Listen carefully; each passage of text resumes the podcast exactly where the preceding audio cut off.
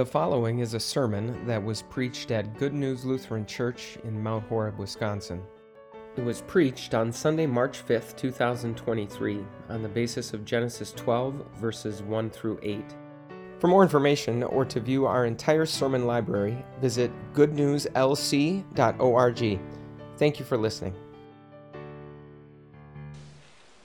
Before my vicar year even started, the things that I heard about it were things like this is going to be the best year of your life.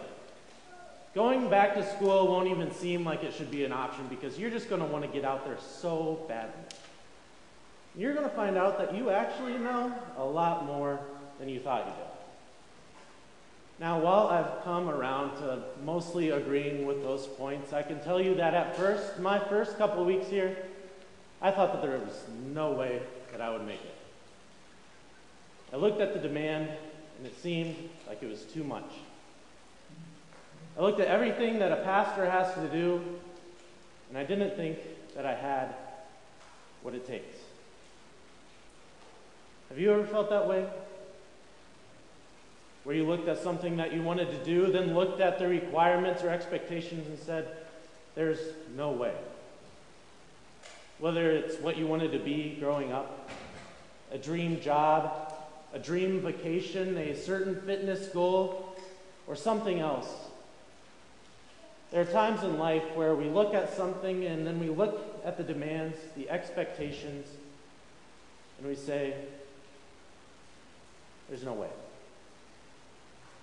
Maybe if we were born with different genes, maybe if we had gone to a different school, maybe if we had received some large sum of money at some point, Maybe if we had another shot were able to do everything over again, knowing what we know now, maybe then we would be able to meet the expectations for the things that we want in this life.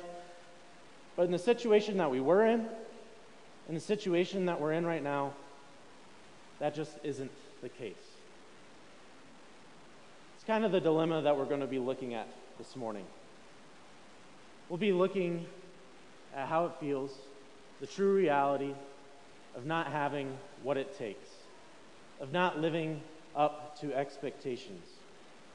That even when we do occasionally have what's expected, when we do meet the demand for things that we want in this life, that when it comes to what God demands, what God asks of us, no matter how much we, we might want to, no matter how hard we try, there is absolutely no way that we will ever meet the demand. Thankfully, as we heard in the readings this morning, God gave and fulfilled a promise. A promise that is greater than the demand. The promise that we heard this morning comes from Genesis chapter 12, and it was in those verses that we heard about a man named Abram. We heard about the land that Abram was going to leave behind, the land that God was going to show him, and the land that God would eventually give to him. But this morning, I don't want you to put yourself in the shoes of Abram. Rather, I want you to put yourself in the shoes of the people that would have first read about Abram. You see, Moses wrote down this account, this promise, when the Israelites were wandering through the wilderness. They were finally approaching the promise. They were journeying towards the promised land. The time had finally come for the promise to be fulfilled, but something happened along the way. God also gave them his demands, his commandments. Not only did the Israelites know about these demands, not only did they hear these commands, they broke them several times. In fact, one of the instances that they broke these commands was the time when they did not put enough trust in God, where their actions showed their blatant distrust in God, actually, so God delayed their entrance into the promised land by 40 years. Now, this 40 years was about to be up, and I think entering this time around, they realized there is no way that we can keep God's commandments. So I wonder how they felt about to go into the land that was promised to them years and years later. Because not only had God asked them to keep this, com- these commandments, he also said that their life in this promised country would depend on their obedience, their ability to keep these commands. Would their crops grow or not? Would they be safe from the hands of their enemies? Would they live in the houses that they built? It all depended on their obedience. And if they didn't obey God's commands, He threatened them with something much worse than the slavery they left behind. They had left the land too. What He threatened them with was total annihilation annihilation at the hands of their enemies. So if I'm an Israelite and I'm about to enter into this land and I'm looking at the visa requirements and I, I come across the point, obey the Lord's commandments, I'm terrified to even apply for the visa. But we don't have to be applying for a visa to enter into the promised land like the Israelites were. We don't have to be in the Israelite situation to understand what it means to fall short of the Lord's expectations. I mean, we might wonder whether or not we can meet the demands of things in this world. Can we meet the demands of the job? Can we save up for that vacation? Can I hit that fitness goal? And there are times in life where we do have what it takes to meet those goals, to meet those requirements. But when it comes to gaining God's love and favor, when it comes to gaining our ticket to paradise, there is no wondering. Take a look at some of the demands that God gives us. It's a one strike and you're out kind of policy. And as we look at the list of demands, it's a little scary. It's more than a little scary, it's terrifying. You shall have no other gods. Honor your father and mother. You shall not commit adultery. You shall not covet. Have you struck out? Or are you batting a thousand? Are you living up to God's expectations? Have you earned God's love and favor? What do we do? What do we do when we can't live up to expectations? While it's not ideal, usually when we can't live up to expectations in the world, if we can't meet what, are, what the job requires, then there's always another job waiting. If we can't afford the premium vacation, there's always a cheaper vacation to buy. What's the backup plan for entering heaven? What's the backup plan for earning God's love and favor? You see, the scary thing about eternity is that the only backup plan to eternal paradise with God is eternal separation from God. The only backup plan to our eternity with God is hell. One way or another, the law needs to be fulfilled. There's not a heaven light. There's not a cheaper version of heaven or God's love that we can buy. It's all or nothing. And still, we realize, we know, there's no way. We don't have what it takes. But thankfully, God realized long before He gave the demand to the Israelites that mankind would never live up to His expectations, that mankind would never be able to fulfill that law themselves. And that's why, long before God gave the law, He gave Abram a promise. There's a promise made to Abram, and in that promise, we don't hear God say, You shall and you shall not. Instead, what we hear God say is, I will. I will. I will. Just like we put ourself, ourselves in the shoes of the Israelites this morning, when the Israelites heard God's commands, when they heard his expectations, they could put themselves in the shoes of Abram. They could hear what the Lord said to Abram through the promise that Moses had written down. And what we see in the story of Abram is a promise that God gave before the demand was even made. What we see Moses record is a promise that God gave their forefather Abraham and in turn gave to them. What we see is a promise that requires no demand, but instead a promise of what God would do for Abram, for the Israelites, and for the entire world. Last week we heard about how God didn't press the rewind button, how God moved forward with a sinful and fallen world.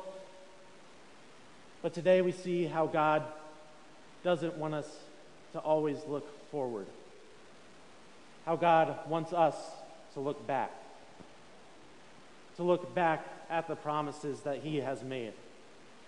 When the Israelites heard God's demand, God gave them something to look back on.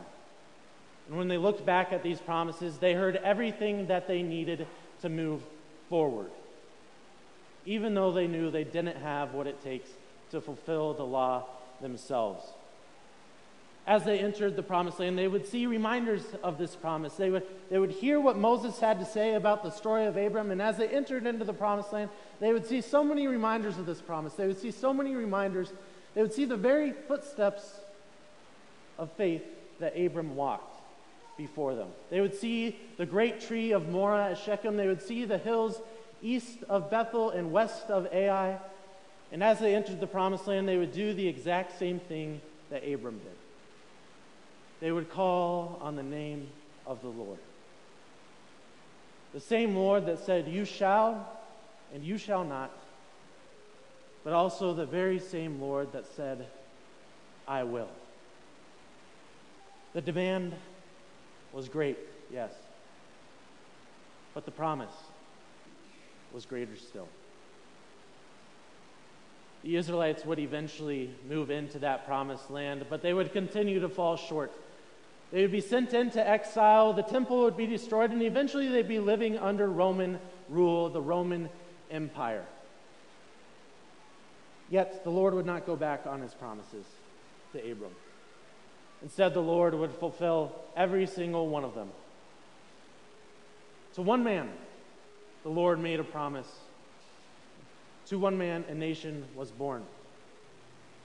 But in one man, that promise would be fulfilled, and the entire world would be saved.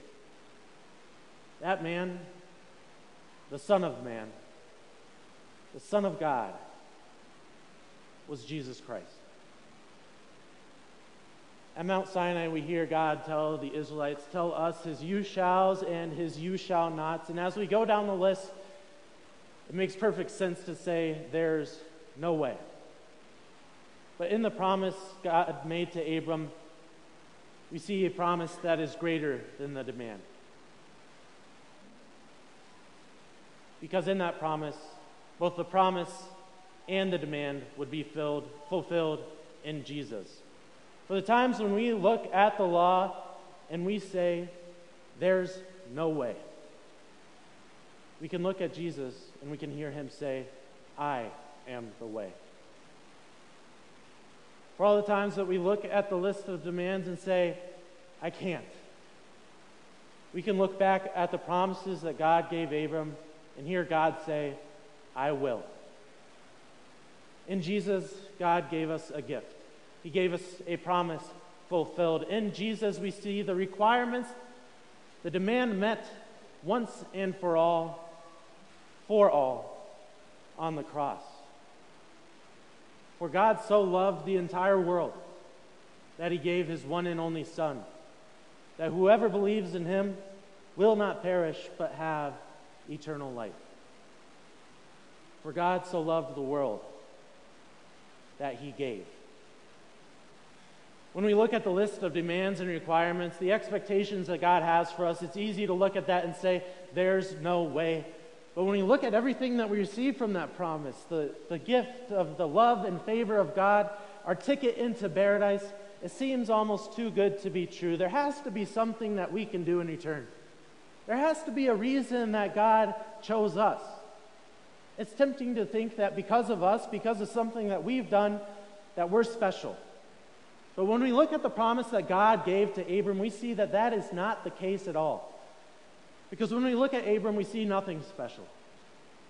In fact, Abram was a heathen just like the rest of the world around him. In fact, what made Abram so special was the gift that God gave him, the promise that God made to Abram.